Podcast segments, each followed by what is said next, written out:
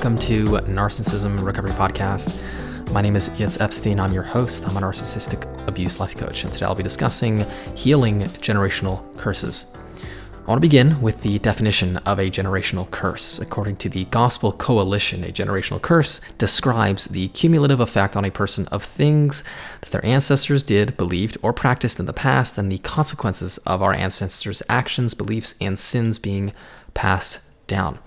Now, while I'm not one to bring references from biblical passages, I do feel strongly that it would be helpful to bring one from the Old Testament regarding this very specific topic. This one is from Exodus 34 7. It says that God visits the iniquity of the fathers on the children and the children's children to the third and the fourth generation. Going to quote from a specific article that I found very helpful in understanding the generational curses effect on a person's love life. This article is labeled How Generational Curses Affect My Love Life by thesource.org.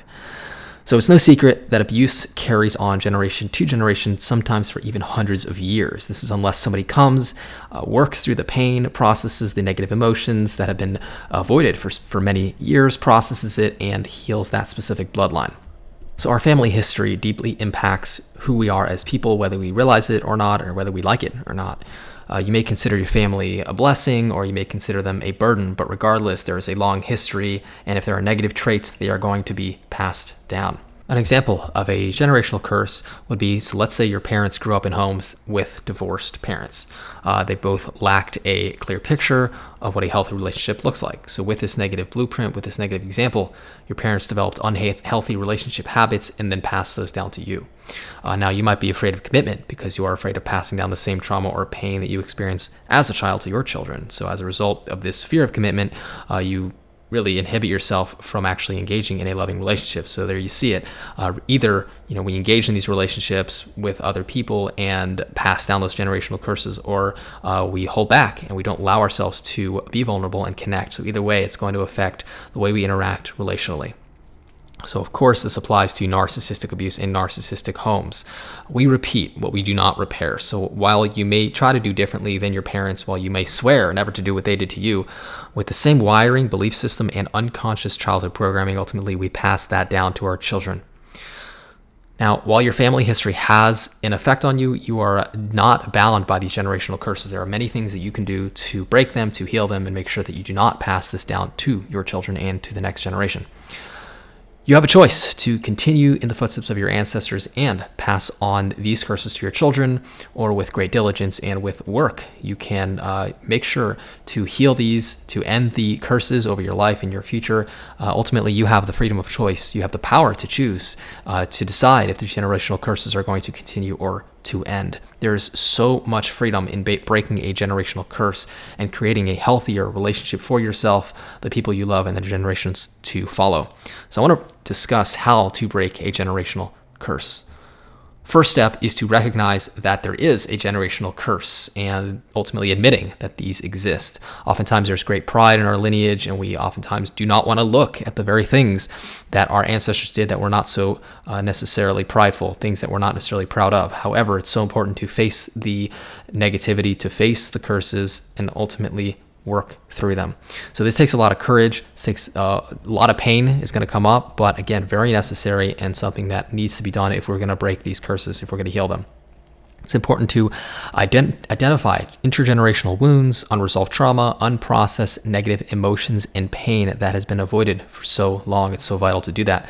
It's important to become conscious of the unconscious wounds that have been passed down. It is extremely brutal, very painful. A lot of pain is going to come up. Ultimately, there's a reason why your ancestors have been trying to avoid this stuff and been denying it, uh, maybe engaging in uh, addictive behaviors in order to soothe the pain, but rather, you.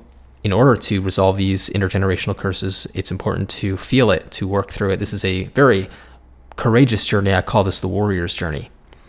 Sometimes this requires setting extremely strong boundaries with people who will not support your journey. This often includes our family of origin, who will many times feel very threatened, uh, who will often threaten to reject, to abandon, cast you out for attempting to bring attention to inter- intergenerational abuses, trauma, and deeply kept and highly defended secrets. For this reason, it's often a lonely journey and one that does not get the support from family, from friends, from community, and even one's culture and religion. Because of this reason, many people do not take this journey, and ultimately, because of which, they uh, give over these curses to the, their children and perpetuate the same abuses that were done to them to the next generation.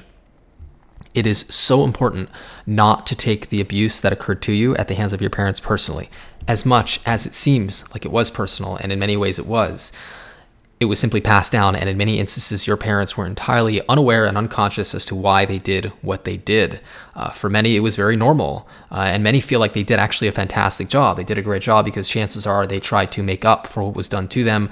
But again, because the underlying structure of abuse and trauma and the childhood programs were not dismantled, and the shift, the paradigm shift into health was not done, uh, basically, essentially, they just repeated what was done to them.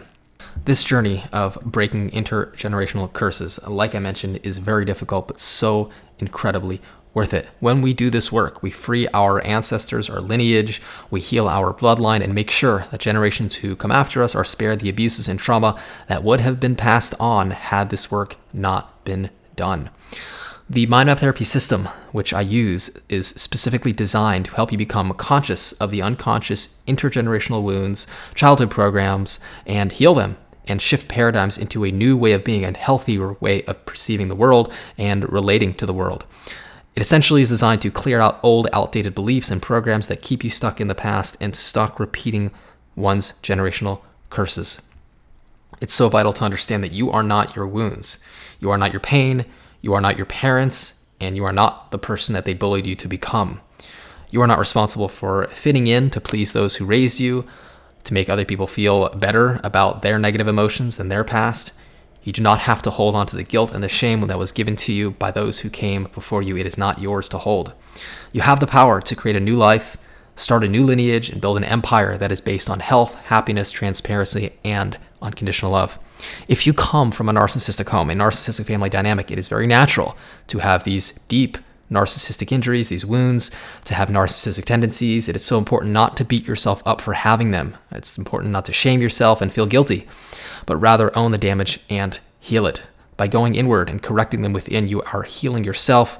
You're healing the relationship you have with yourself, which will allow you to attract relationships that are healthier and free from these generational curses. If you are struggling in this way, if you find yourself passing it on to your children, to the next generation, do not despair. Do not beat yourself up. Simply take action. Go on a healing journey. And please allow me to be of service to you in this way and, I'll, and guide you on that healing journey so you can ultimately break these curses and create a healthier future for those to come. I offer a free 15 minute consultation, so definitely reach out and take advantage of that.